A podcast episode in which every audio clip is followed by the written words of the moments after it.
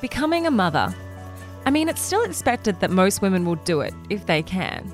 And yet, every single story about life after birth is so very different. Me After You is a Mamamia podcast exploring stories of motherhood and identity. Stories from all kinds of women who have had all kinds of questions about life after one becomes two.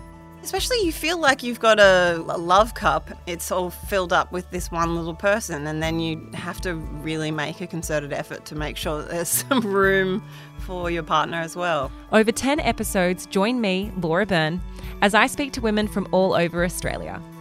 People are kind of trying to compete a little bit, so I did have to read a lot and learn a lot and read books, Australian books. Single mums, married mums, FIFO mums, working mums, bilingual mums, queer mums, and everyone has a story to tell.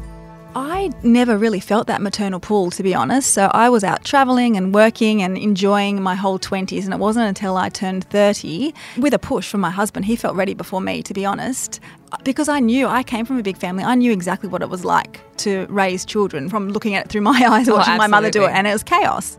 We'll be looking into the highs, yeah, everything else just kind of falls away. You know, all you want to do is make these amazing little babies into amazing people and, and make sure they're happy and make sure that they're well rounded and they're kind and they're not hitting their sister all the time and, you know, all those things. and the lows. The first few years after Emmy was born were just the total opposite, I suppose, to what I was expecting. of who the hell you are now that you're a mum. The stigma against being a single mum is that it's the worst case scenario. And I can honestly tell you with all my heart, I've never wanted to be married again.